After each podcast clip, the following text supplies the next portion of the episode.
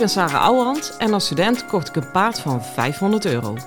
Toen hij 22 was, startte ik hem Grand Prix. Hij had nog nooit aan de teugel gelopen, dus het ging allemaal niet vanzelf. Het enige wat ik zeker wist was: never quit.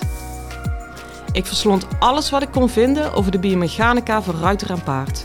Dat testte ik net zo lang totdat ik wist wat echt werkte. In deze podcast leer ik jou alles over je rijtechniek, je houding en zit en je mindset. Want ook jij kan naar de Grand Prix gaan, zelfs als je geen miljoenenpaard hebt. Hey lieve paardenmensen. Nou, uh, uh, ronde 2 zit er bijna op hier in Venhuizen. Ik geef iedere maand hier een tweedaagse, dat is in West-Friesland. En ik lig nou prins heerlijk op mijn bedje in mijn B&B. Uh, maar natuurlijk niet de dag afsluitende zonder jullie gesproken te hebben. En uh, vandaag was trouwens heel erg leuk. Er was een uh, club ruiters. En één iemand was nieuw en die had gewoon een les van mij voor de verjaardag gekregen van de man. Um, ja, dat zijn de betere mannen, hè? Die had mij ook van tevoren al even geappt. Dus ja, die kreeg natuurlijk wat extra attentie. Um, was wel bijzonder hoor, want het paardje had best wel wat moeilijkheden. En ik moest in het begin heel erg zoeken van, heeft hij nu echt fysiek moeilijkheden of denkt hij dat hij moeilijkheden heeft? Um, en ik denk dat het een combinatie van beide was. Waar hij ontzettende moeite mee had, was om het achterbeen wat dieper onder de massa te zetten. En dan toch nog naar voren te kunnen. Want hij ging of naar voren en het achterbeen flodderde er zo wat achteraan. Bij Gracie Gods, die knie was echt onderontwikkeld ook. Of hij ging echt uh, het achterbeen diep onderzetten, maar sloot zich daarin helemaal op en wist gewoon zeker dat hij niet meer naar voren kon. En uh, ging daardoor dus ook echt niet meer naar voren of helemaal vol in zijn achteruit. Um, we moeten dat niet onderschatten, want het, daar zat echt niks kwaads bij van dat paard. Maar wat er gebeurt op zo'n moment, als je dat achterbeen dieper door laat komen, of wat, hoe wij deden eigenlijk in een zijwaartse beweging op de volte, deden we het binnenachterbeen verder doorplaatsen naar het buitenoor. Dus dan krijg je echt een mobilisatie van die heup hè, en dat stapt hij beter door. Uh, op het moment dat je dat doet, krijgt hij best wel veel meer druk op zijn gewrichten. Kijk, en wij met ons hoofd vinden het allemaal maar totaal logisch dat je die druk dus naar voren vertaalt. Dat heet dan veerkracht. Maar uh, paarden vinden dat soms best um, ja, beangstigend, wou ik zeggen. Die voelen zich soms dan best opgesloten in hun lichaam. Want die voelen enorme druk op die benen. Maar zijn dan net niet sterk genoeg om dan ook nog ex explosief naar voren te vertalen. En dan krijg je dit soort ja, staakgedrag. Staak, dat, doet het paard geen recht, maar in ieder geval uh, er heilig van overtuigd te zijn dat hij niet naar voren kon. Dat zie je trouwens ook heel vaak als je paarden begint aan te leren naar aantreden, passage, piaf. Dan gaan ze ook iets door hun hurken.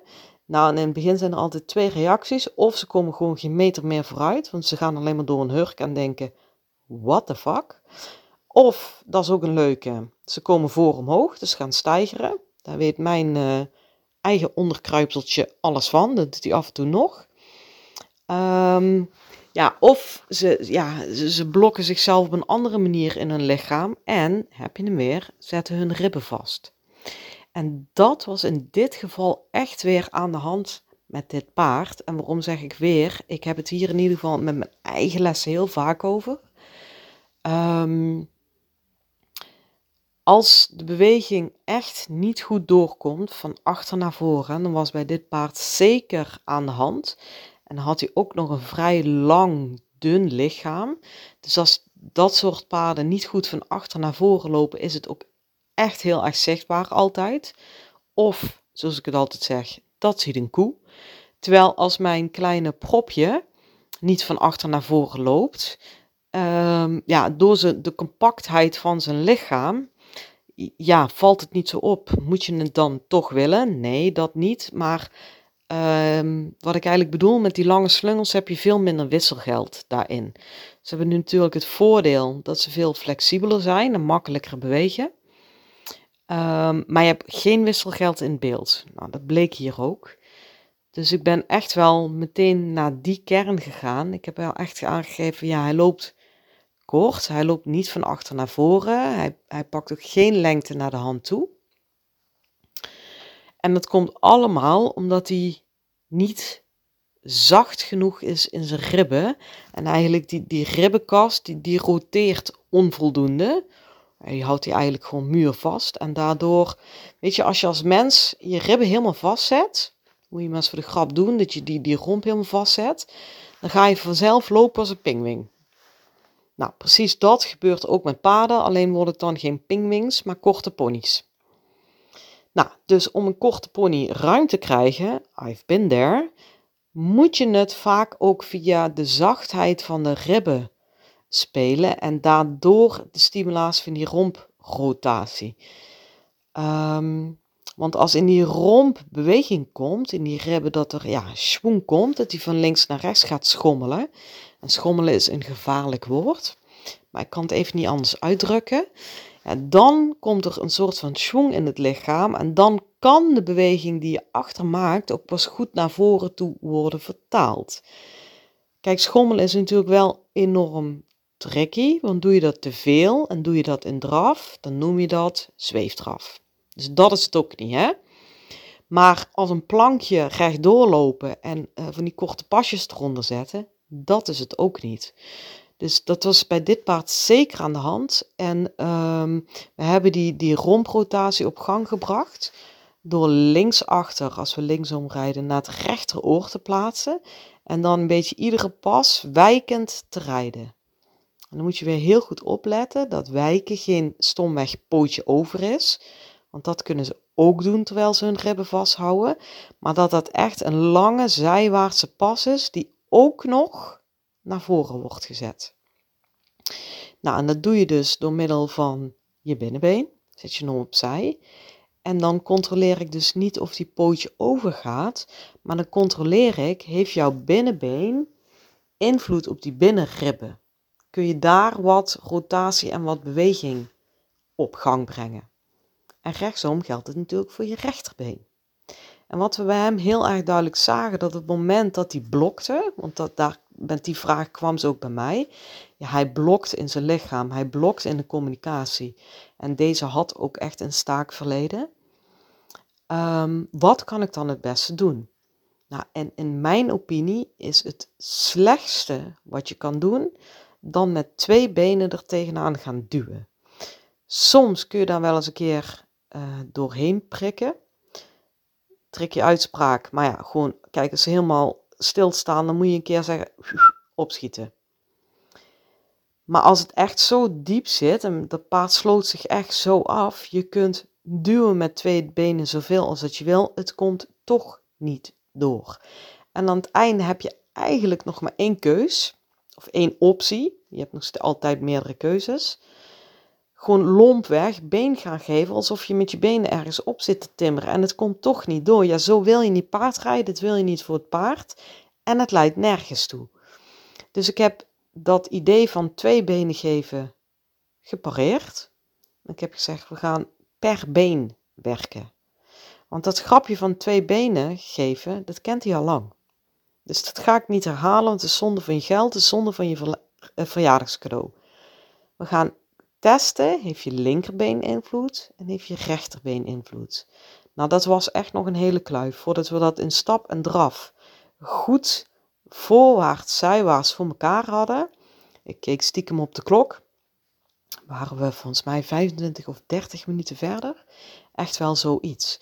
En dan loop je te prullen en te pielen, want hij ging of helemaal zijwaarts, maar blokte compleet in het voorwaartse.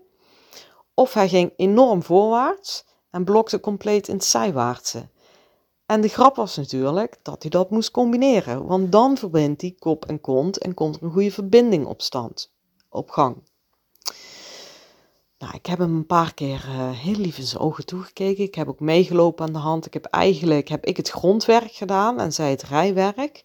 En zo hebben we elkaar een beetje ondersteund, want hier had ze alleen niet zomaar doorheen gekomen en ik op de grond in mijn eentje ook niet. Dus dat ging perfect. En wat ik dan altijd doe, als ik een tijdje heb zitten prullen en pielen op dat lichaamsgebruik, dat is sowieso een hele interessante voor jou ook in je rijden. Oké, dan gaan we gewoon een rondje stappen en draven. Eigenlijk waarbij je zo min mogelijk doet, want ik wil even oogsten. Ik wil even weten, wat hebben die gymnastische oefeningen die we tot nu toe hebben gedaan, die eigenlijk maar zeer moeizaam gingen, wat hebben die opgeleverd? En het mooie was, ondanks al het moeizame van al dat werk, toen hem daarna even gewoon rechtuit lieten draven, hé, hey, hij is veel losser. hey, bingo. Dus ondanks de moeite en het, en het gefrot en het gefriemel, zijn we toch goed bezig. Dat is gewoon echt een supercheck. Echt, doe dat gewoon een paar keer. Piel en frummel en doe met je paard. En op een gegeven moment wordt dat gewoon te veel. Zit die emmer ook wel even vol. Even los, even niks, even gewoon rijden, even reset moment en oogsten. En vaak word je dan verrast. Nou, dat gebeurde dus ook bij dit paard. En ze zei, hey, ik dacht echt van, waar zijn we mee bezig? Maar eigenlijk wordt hij nu heel veel losser. Ja, dat vind ik gewoon zo gaaf, hè? Dat je, dat je gewoon maar wat zit te prullen en te pielen. En dat je pas tien minuten daarna, als je eigenlijk niks meer vraagt, kan oogsten. En dan weet je ook dat je gewoon biomechanisch gezien kernachtig bezig bent geweest. Dus uh, we zijn doorgegaan op zijn ribbenverhaal en ik heb eigenlijk haar helemaal gehaald uit. Je moet met twee benen been geven. Dit is misschien voor sommige mensen vloeken in de kerk. Maar uh, soms kan het echt niet anders. Zeker bij de paarden waar ze al jaren mee zijn in stoeien. Joh, die hebben al die geëikte en die, die dingen uit de boekjes. Ze hebben het allemaal al een keer gezien. Ze hebben het allemaal al een keer gehoord. En als ze een beetje doorgewinterd zijn, je kunt gewoon huis. Dus je zult echt bij iets nieuws moeten komen. Dus alleen al daarom zou het al interessant zijn. Ga er maar eens achterstevoren op zitten en kijk wat er gebeurt. Ergens moet je een ingang vinden. Nou, onze ingang in deze les was het werken vanuit één been. Dus zelfs het aandraven deed ik alleen vanuit het binnenbeen. En ehm, het aanspringen deed ik ook vanuit één been. Dan testen we eerst. Ehm, bij het aanspringen wierp hij zich eigenlijk of naar binnen of naar buiten. En als hij zich dus naar buiten werpt, kun je zeggen hij zet zijn buitenribben vast. En als hij zich naar binnen werpt, dit is geen verrassing, zet hij zijn binnenribben vast. Dus daar een beetje op anticiperend spring ik aan vanuit mijn binnen- of mijn buitenbeen. En zo bleef ik hem eigenlijk verrassen en zacht houden in zijn romp, waardoor ik hem ontvankelijk hield voor de hulpen en waardoor de communicatie de hele tijd overeind bleef. En werd het daardoor makkelijk? Nee. Werd het daardoor makkelijker? Ja, zeer zeker wel. En ik weet zeker als hier voorlopig een tijd op doorgaat en echt heel secuur is in het openhouden van die communicatie via de ribben, dat zij echt over een tijdje een ander paard heeft. Ik zie het ook echt zo. Je, kijk, je kunt zeggen, ik hou hem ontvankelijk voor de hulpen via de ribben, want een zachte linkerribberkast, dan weet ik als ik met mijn linkerbeen kom, komt het dus binnen. Terwijl als hij zich vastzet tegen mijn benen, nou, dan kun je met een mokerhamer komen. Het komt toch niet binnen. En um, dat gaat dus over ontvankelijkheid zijn van de hulpen en openheid in communicatie. Hou ik überhaupt contact met mijn paard? Ja, ik weet niet of ze nog een keer komt. Ik weet wel dat ze deze podcast dag en nacht luistert. Dus uh, Sanne, ik vond het een hele leuke les. Ik hoop dat je er heel veel aan hebt. Dat ook de luisteraars hierin gaan denken van als je paard altijd op één punt blokt. Stop eens met met twee benen in te werken, maar ga ze heel goed voelen. hey, moet ik misschien niet met één been in gaan werken? Echt even out of the box. En natuurlijk, kijk, als je aandraagt vanuit je linkerbeen, natuurlijk vul je het daarna iets aan, ook vanuit je rechterbeen. Hè? Dus ben daarin wel genuanceerd. Maar de, de ingang maak ik vanuit één been. Zo moet ik het eigenlijk zeggen. Ehm, ja, ik doe niet anders met, met, die, met, mijn, uh, met mijn paard. is natuur, van nature natuurlijk hartstikke kort. En de enige manier waarop ik hem ruim heb gekregen is op deze manier. En zelfs als ik rechte lijnen rij, ben ik heel erg scherp het monitoren in mijn benen. Van oké, tegen welk been zet hij zich mogelijk vast en waar moet ik hem dus lospeuteren? In zijn ribben. Want een zachte ribbenkast is een zachte romp. Een zachte romp is een goede romprotatie. En daardoor kan alle beweging die in de achterbenen, want daar blijft het primair komen, doorkomen over de rug naar voren in de hand toe. Nou, het is best uh, een klein beetje hogere wiskunde om dit uit te leggen zonder beeld. Want als je beeld erbij hebt, denk je meteen, oh. En ik dacht, ik, ik kan het je niet onthouden, want als je dit pakt zonder beeld, is het echt een te mooie ingang. Jongens, ik ga hier lekker. Uh, hebben ze hier Netflix? Nee, helaas. Dan ga ik wel even op de Game Boy of zo. Weet ik veel. Eerst en vooral eerst even douchen. Want na een dag paarden is dat dringend nodig. En voor jou als je luistert, ik hoop dat je een super rit hebt op basis van deze tip. Maar ik wens je vooral een hele fijne dag en veel plezier met je paard. Hoi!